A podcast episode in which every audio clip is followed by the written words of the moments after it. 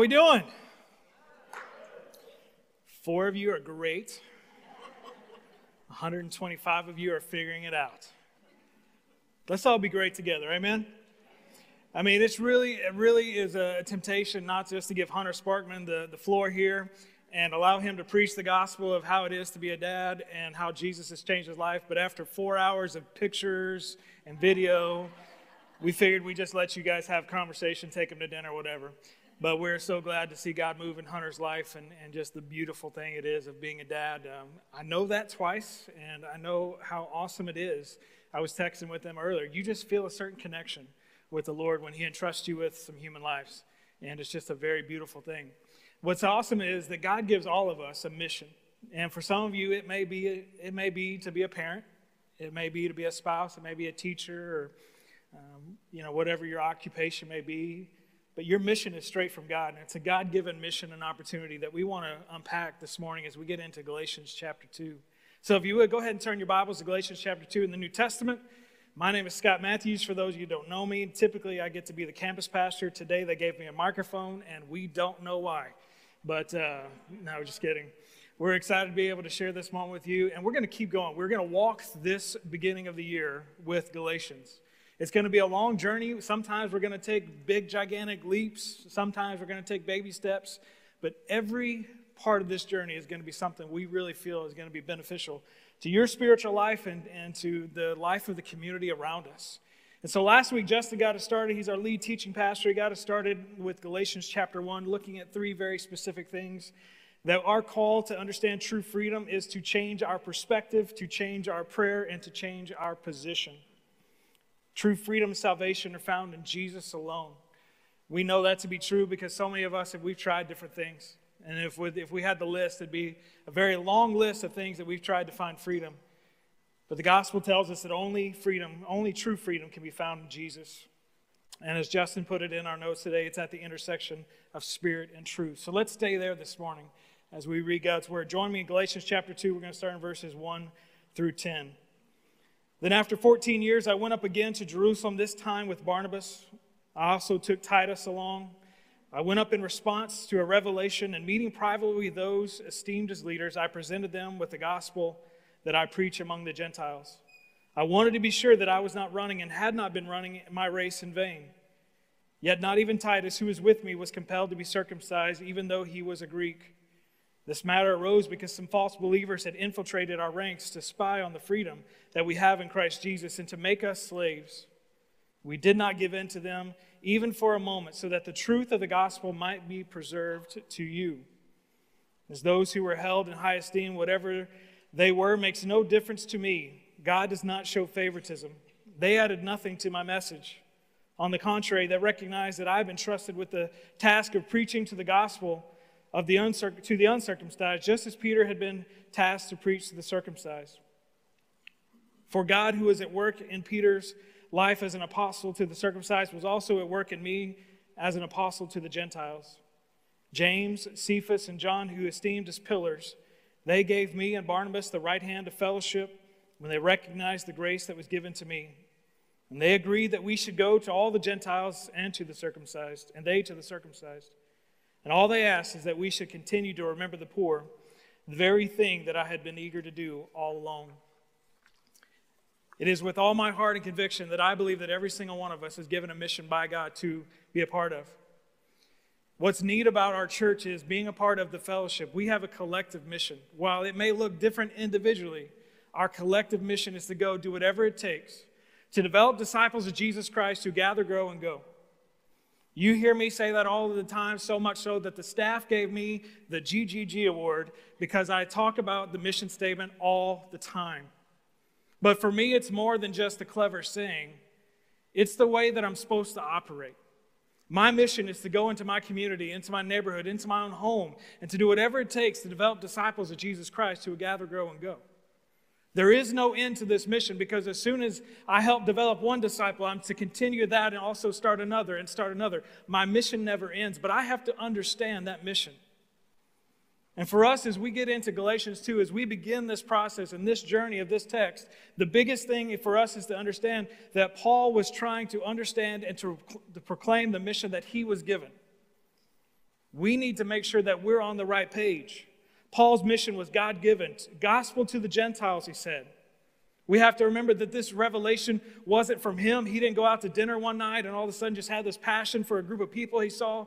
God had stopped him literally in his tracks and said, You are going to now go and do something else for me. This is God given, Jesus inspired, Jesus given mission to go bring the gospel to a group of people that had not heard about the gospel and in some ranks had not been, had not been worthy of the gospel. Can you imagine if that existed today? And I pray it doesn't, that only certain people are worthy of the gospel. Because when I read my Bible and I see the mission that Jesus was on, and I read the text and I see the scriptures, it reminds me that we are all capable of receiving the gospel of Jesus Christ. None of us is worthy by ourselves, but through the grace of Jesus Christ, we have this avenue in which to embrace the gospel, receive it, make the Lord the make Jesus the Lord of our lives. That's through his grace. And so, if it was available to me, it's available to you, it's available to whomever we come in contact with. Verse 2, he says, I went up according to this revelation to present to them the gospel that I preach amongst the Gentiles. Let me help you understand, Peter, John, James, this is the gospel, this is the message, this is the mission, guys. Paul's saying that I'm entrusted with. This wasn't given to me by man, this is what God told me to do. And in this particular meeting, not only is it for Paul, because he'll say later, I want to make sure I wasn't running in vain, but this understanding was also for the apostles, the ones that we knew as the disciples. Do you understand that God has given me this mission? And so in this moment, Paul demonstrates to leadership what God had led him to do. He shows a sign of respect because they have been the ones that the faith of Jesus Christ, they're the ones that people have been standing on their shoulders ever since Jesus ascended back into heaven.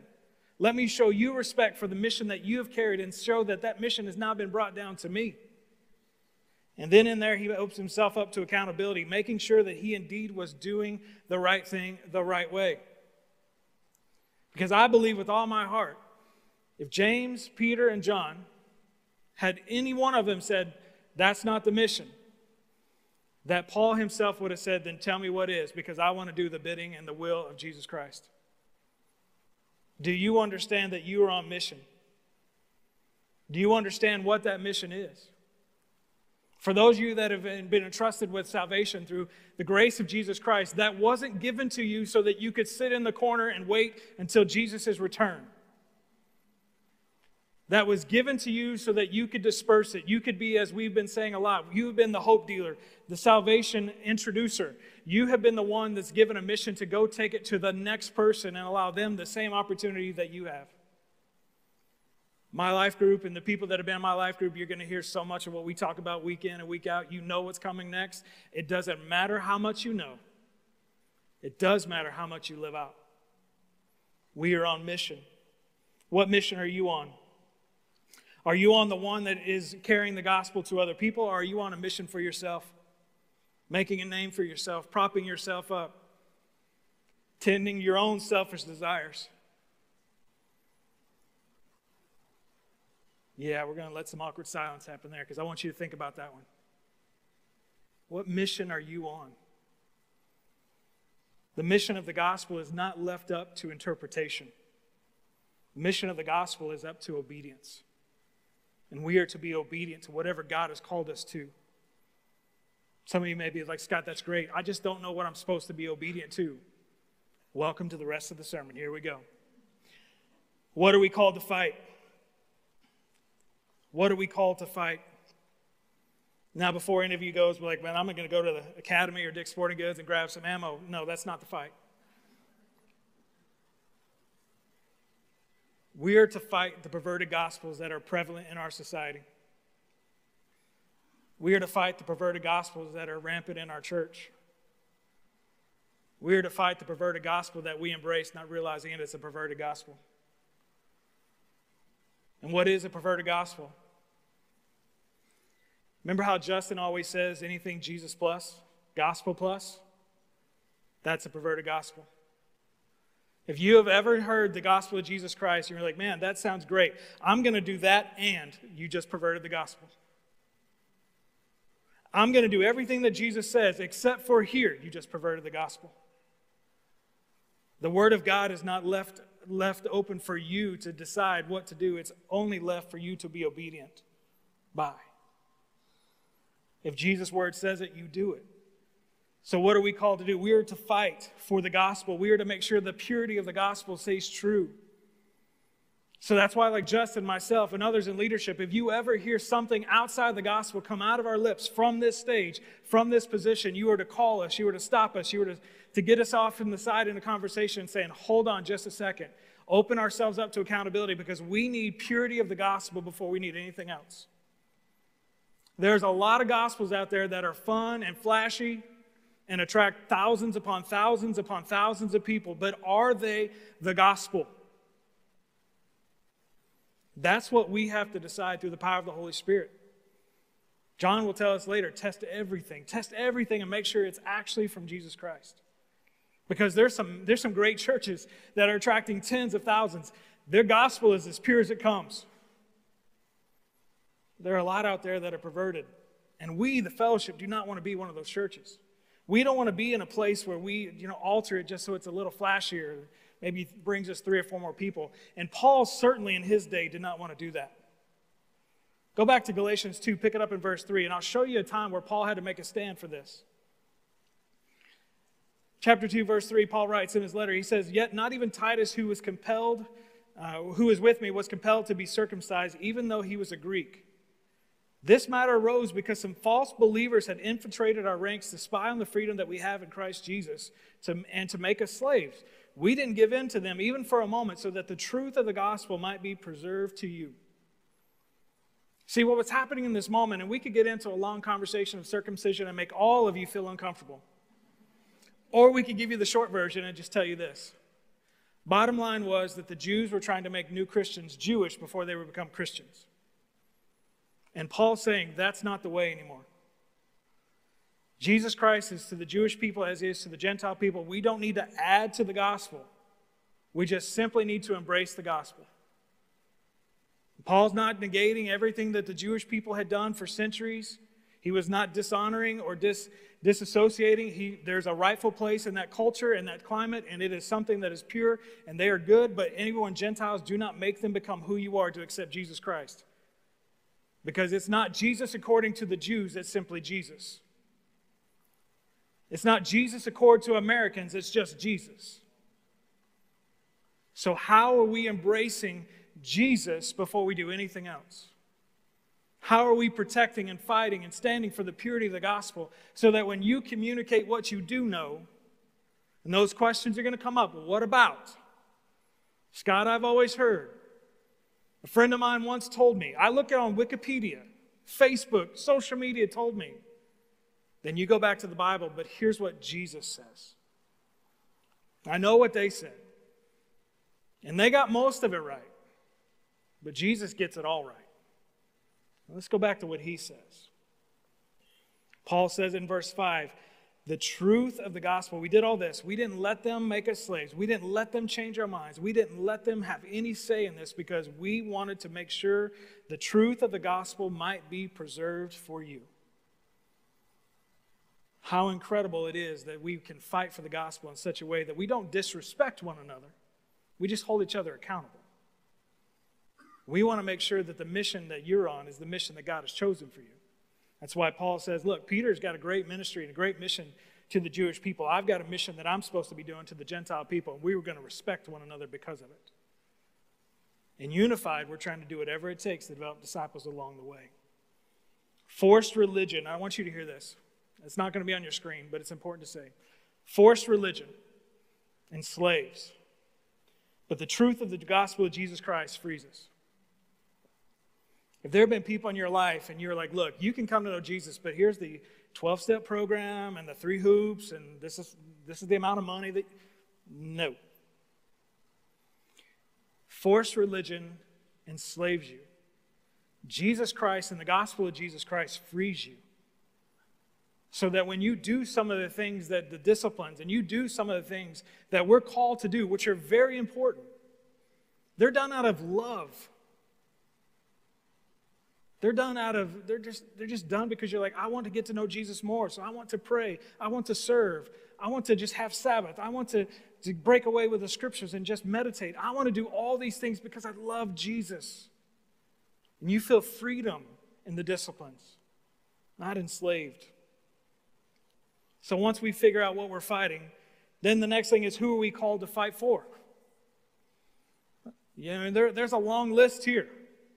I mean, you could go through the things, and I think we could just, just dip our toe in the water a little bit, and we could figure out a lot of people to go fight for. I'm going to give you just a few, just to kind of kind of begin the conversation. Some of you will continue it on your life group. Some of you at lunchtime today. Some of you will just pr- meditate and pray on it. But who are we called to fight for? Let's first base this in Scripture. Paul says in verse 7 On the contrary, they recognize that I have been trusted with the task of preaching the gospel to the uncircumcised, just as Peter, or Cephas in this particular moment as well, was given the task of preaching to the circumcised. For God, who is at work in Peter as an apostle of the circumcised, was also at work in me. So Paul's saying, Look, I, I know who I'm called to fight for. I'm called to fight for the uncircumcised. I'm called to fight for the Gentiles to make sure they get to hear the gospel. Who are we called to fight? I want to give you three. One is I think we're called to fight for the lost. Those of you who are not in church culture, you haven't been around church a long time. Lost is a very churchy word inside the walls of this church. Outside, it just means you can't figure out what direction you're going. Spiritually, it also means the same thing. The lost, is, the lost are people that cannot find their way to Jesus because they don't know what direction to head. Some of you in this moment right now, in this room, you are lost because you know that Jesus is here, but you're not sure where to look for him. We're called to fight for you to make sure that you have an opportunity to embrace the gospel of Jesus Christ so that you can have that conversation and be presented with a choice so you could choose Jesus for yourself. We are called to go out into this great neighborhood, these great cities that we live in, these great places. We're not just supposed to just take up space, we're supposed to make sure that they hear about the gospel. And I know that that's, for some of you, that's a very scary proposition because you might have to use words. You might have to maybe change the way you act. But I promise you, when it's purity of the gospel, you don't care. You just want people to come to know Jesus Christ. We are called to fight for the lost. I heard a pastor in, in Washington, D.C., Mark Batterson. He said this in a recent sermon, and without getting into the full context, I think the line is pure. There are some times that you have to make decisions against yourself to do the things that God has called you to do. Basically, meaning, if I'm called to get out of the lost, then I can't be scared to get out of the house. If I'm called to, to reach the lost and share, the, share Christ, I shouldn't be scared to lose my job. If I'm called to, to fight for the lost, I can't, be, I can't be afraid of losing the relationship because Jesus has brought us together for a reason. Sometimes we have to make decisions against ourselves to do the things that we're called to do. We've got to fight for the lost because, look, there are a lot of great people, and there's a lot of great websites and, and stories, and there's great YouTube channels and social media pages. But you know what makes a difference in somebody's life is not who they see, it's who they actually know, bringing them the gospel. Some of your friends are desperately waiting for someone to present the gospel. And while you look around to see who's going to do it, Jesus is pointing the finger at you and saying, I just need you to start talking, and I'll give you the words to say. Friends, if you've been in church for 10 minutes or 10 decades, it doesn't matter. Teach people, share with people what you know. There are some stories in this room right now. I'm not going to pick on you. We're not going to ask you to come up and give a testimony or, a story time. We're not even going to embarrass you and put the spotlight on you. But there's a story. The only person that could really impact somebody's life is you because you're the one that lived it. You have the experience, you have the scars, you have the t shirts, you got everything there is. You simply need to share your story. Fight for the lost by telling them what you do know. The second group of people is fight for the misinformed. I want to back up to a scripture in John 14, 6 that many of you know, but you may not know the reference, but know the reference. John 14, 6, Jesus said, I am the way, the truth, and the life. No one comes to the Father but through me. Sometimes when we fight for the misinformed, they forgot that there is only one way to salvation. There's only one way to eternity, and that's Jesus Christ. You be the conductor of good information. Pray, seek opportunities, ask the Lord, what should I say? What scripture should I point them to? fight for the misinformed because they need to know that what they know is not right. How many of us are like, we don't tell you what's not right because oh, I like you so much, I don't want you to get your feelings hurt. Hurt their feelings.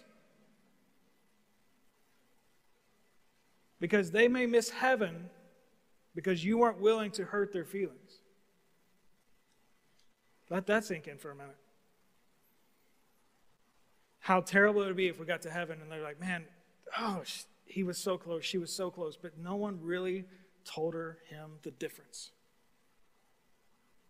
Fight for the misinformed. Make sure they have purity of the gospel. Make sure they understand.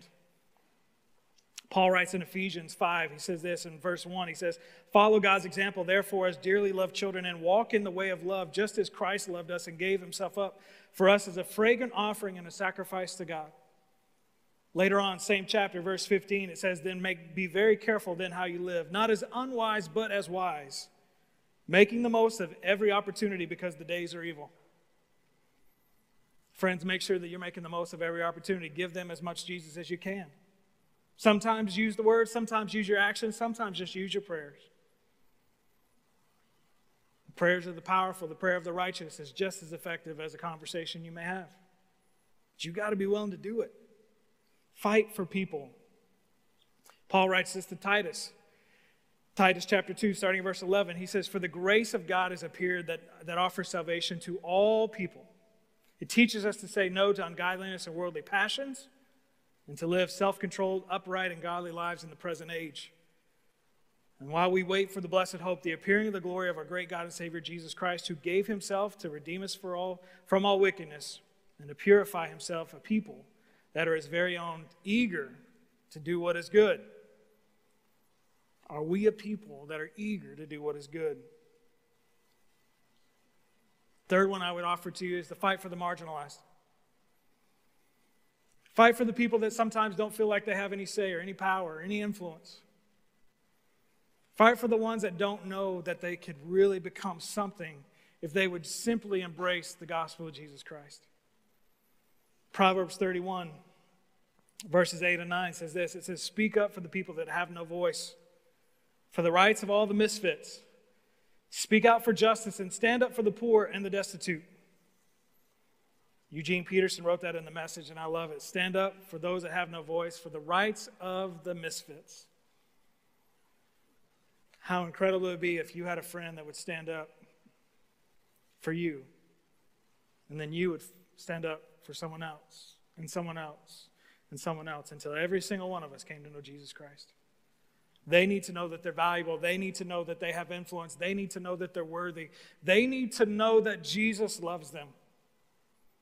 Paul is fighting for a group of people that the Jews at the time were saying they don't count, they don't qualify, they're not worthy of the gospel. And Paul's saying, My friends, yes, they are. And I'm willing to give my life so that every person that calls himself a Gentile, every person that's not of Jewish heritage, can hear the same Jesus, can have the same opportunity that we have had. And Paul was willing to give his life for those that had no voice. We're called to fight for the marginalized. There's always some among us. There's always people that need someone to step up for them. Paul even writes here that, that Peter looked at him and said, Look, I will be glad to support anything you do as long as you do one thing for us that you will support and minister to the poor. And where did Peter learn that? From Jesus himself. Matthew recorded Jesus' words in Matthew chapter 26. Starting in verse 8, it says, When the disciples had saw this, they became indignant. What did they see? They saw a lady spill perfume onto the feet of Jesus to worship him, to honor him, to anoint him. Their first thought was, Why didn't we just sell that and give it to the poor? And Jesus continued on. He said, This perfume, the guy said the perfume could have been sold at a price, given to the poor. But Jesus said, Why are you bothering this woman? She's done a beautiful thing. The poor you will always have with you. You won't always have me. Verse 13, I tell you, who, wherever the gospel is preached, she will be told about because of her sacrifice. We have poor people around us all the time, poor in spirit, poor in finances, poor in circumstances. We don't need the government to come do it for us. We need to go do it. We don't need another church to go do it for us. We need to come do it. We don't need to wait till COVID is over. We need to go do it now. We don't need to wait until the perfect circumstances are coming because, newsflash, the perfect circumstances are never coming. If God has given us a mission and God has given us somebody, don't wait. Do it now. Delayed obedience is still disobedience. We need to fight for the people that have no voice, the people that need to know how valuable they are. And God has given us some tools, everybody. God has given us tools and the ability to do some stuff. What did He give us? He gave us our story. One of your greatest tools is the one that you don't put enough value in, and that is the story of how you came to know Jesus Christ. You use that because there's somebody, like we said earlier, there's somebody that needs to hear it. There's somebody that could really benefit. And the only person to really connect with and really just, just really feel like, man, there's a connection here of stories and lives is when you tell your story. And for those of you that have been in the church, please don't ever fall in this trap that many of us felt in. I've got the boring testimony. Then you use the boring testimony to the glory of God and give people just an opportunity to come see Jesus. Because there have been a lot of people that have said, I don't matter and my story is not significant. Every story is significant. You just got to be willing to share it. Use your story. Ask yourself who in my life needs to hear it. Tell your story and unlock God's power around you. They need to know who you were before Jesus. They need to know how you came to know Jesus. And they need to know the difference that Jesus has made in your life since. Begin to use your story. The second thing is you need to learn the Bible. You need to learn the Bible. Scott, there's so much of the Bible that I just don't understand. I mean, three, two thirds of it is like old, but it's still powerful. The Old Testament, just as well as the New Testament, tells of stories of impossible odds where yet God comes through and makes something possible. Scott, you don't know, I got marriage problems. It's in the Bible. I got parenting problems. In the Bible. I got financial problems. In the Bible. I got coworker problems. In the Bible. What you got? Jesus has it. You need to learn your Bible. It's confusing. That's why we have life groups.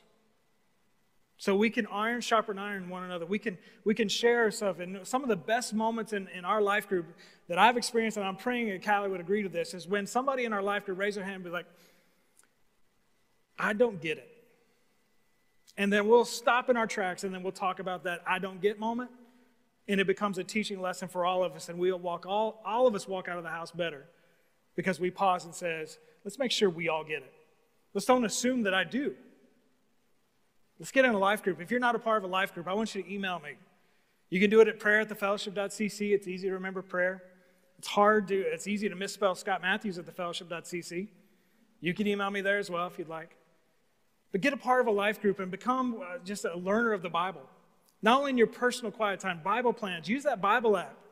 Not only can you use the Bible app to know what we're talking about here on Sunday mornings, but get your reading plan three days, five days, seven days, a year long plan. Learn the Bible. Get to know God's scriptures because the more you learn, the more it soaks in, where you still may not know the reference. But all of a sudden, you'll be like, I was reading the scripture that day and I realized God can do that. If He did it once, He can do it again. He's just that powerful. Learn your Bible. The third thing is rely on the Holy Spirit. By my own power, I am limited. By my own knowledge, I'm limited. But the Holy Spirit is one third of the Holy Trinity God, Jesus, Holy Spirit. Meaning, the Holy Spirit has just as much power as God and Jesus because they're all one, they're all unified. We get the power of the Holy Spirit to reside in us the moment that we accept Jesus as our Lord and Savior. Meaning, when you're weak, the Holy Spirit comes right behind you, give you that strength.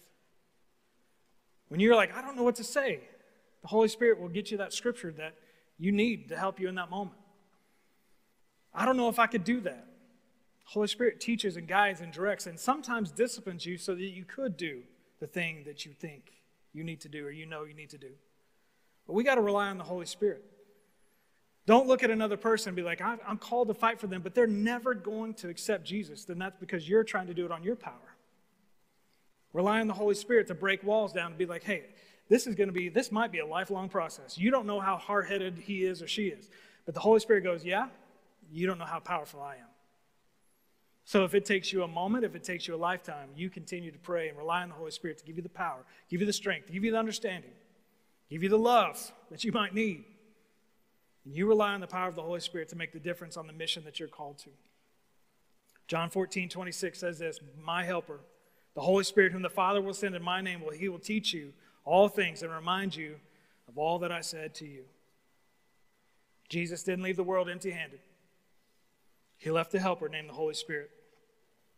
So this morning, I want to ask you who are you called to? That's a matter of prayer. You've got to ask God, what is my mission and who am I called to? What group of people or what individual or what family? Who am I called to to share my story?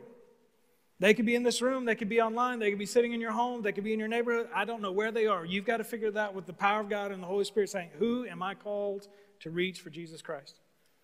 What investment am I supposed to make? You might say, I need to know who I'm supposed to help. Let Jesus take it from there. Let me pause real quick. I know my time is fading, but let me pause real quick. Some of you, it's hard to be called to somebody until you yourself have been called to Jesus. Your first call may not be to go minister to somebody in the community. Your first call needs to be to Jesus Christ. And if you are absent of a relationship with Jesus Christ, then none of this matters until that moment. You are called to Him first. Jesus needs to be your love, needs to be your Savior, needs to be the core of who you are. Doesn't matter how bad you think you've been, doesn't matter all the sins that you've committed, if you will proclaim the name of Jesus and embrace Him as Lord and Savior of your life, He will forever change the trajectory and the outlook of your life, and He will save you. Call Him first. Make sure He's here before you go out there. Second thing is not only who you call to, what are you called to fight? We're to fight against perverted gospels. It's not gospel plus, it's not Jesus plus. You make sure that in your life there is no perverted gospel. There may be some hard stances that you're going to have to take. You're going to have to change some lifestyle behaviors. You're going to have to change some tendencies. You're going to have to change the way they've been talking. You're going to change the way you've been living. But I promise you, when you purify the gospel in your heart, it is always a good decision. You fight for the purity of the gospel. Hold people accountable in your life. We don't like that word accountability, but you need to embrace it. Not only that you hold people, hold people accountable, but you, like Paul, open yourself up to accountability. And allow the gospel to change your life, to purify in your heart, so that everything that comes out of you is just pure Jesus. Pure Jesus. Pure gospel. You fight it. Remember, make decisions against yourself if you have to. Ephesians 6:12 says, "For our struggle is not against flesh and blood, but against rulers, against authorities, against powers of the dark world, against spiritual forces of evil in the heavenly realms." The fight against the fleshly and sinful desires, there are no barriers to Jesus. Jesus can overcome them all. You make sure that you fight for the purity of the gospel. And the last one I would give you is simply that sharpen your tools. Know your story, learn your story, speak your story. Uh, in seminary evangelism class was a 30 second elevator pitch. You might get 30 seconds between floors, tell them the gospel in 30 seconds. I'd have to ask my dad, but I think he might have had that professor that would take him downtown, put him on an elevator, be like, 30 seconds, lead somebody to Jesus, and then hit, close the door. That's how seriously they took it. That sounds scary to you, but not everybody's asked to do that. You sharpen your story. It may be over coffee, it may be your dinner, maybe at work sometime, but you learn your story. You didn't make it this far without God redeeming you and using your story for a purpose. Don't let it just sit out there and you sit in a corner. Tell your story. Dedicate your life to getting to know the Bible. Get a part of a life group. If you've known the Bible for a while, you feel really good, get into a discipleship group. We call them D groups men's, women's. We got them starting all over the place. You need one? Come find me. Come find Justin. Go even deeper in, in your knowledge. Not so that you would know more.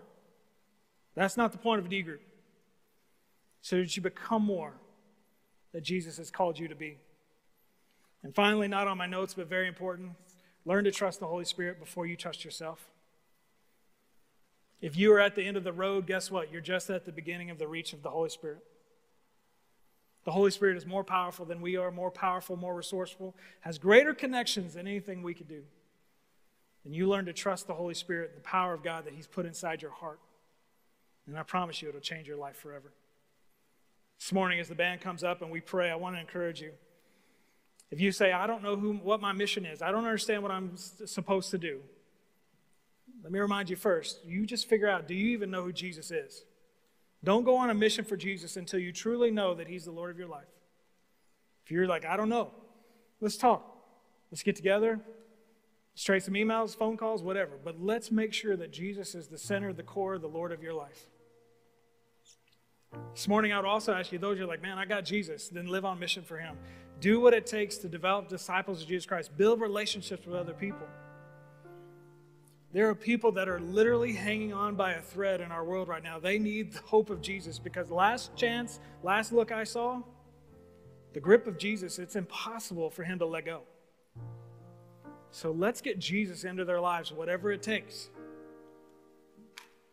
And let's make sure that we're fighting for the purity of the gospel, both in our lives and the world.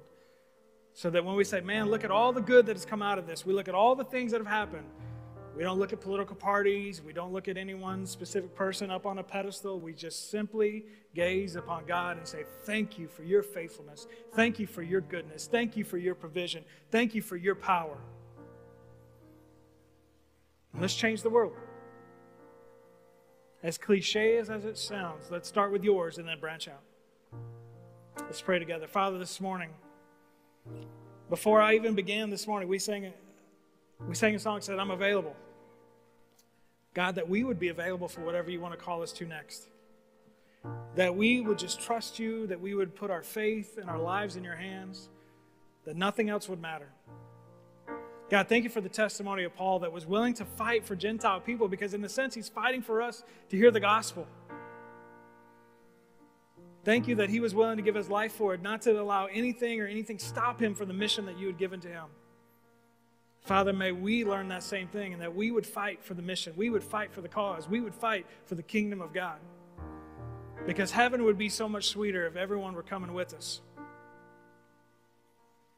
So help us to serve, to love, to live you as much as possible. As we sing this morning, as we reflect, would you inspire us? Would you challenge us? Would you tell us what our next steps are? As we sing, maybe we sit and we just reflect. As we pray, whatever our response may be this morning, that we would simply yield and surrender our next step to you. Because, God, there's somebody out there that needs us. Show us the way and find us faithful. In Jesus' name I pray. Amen.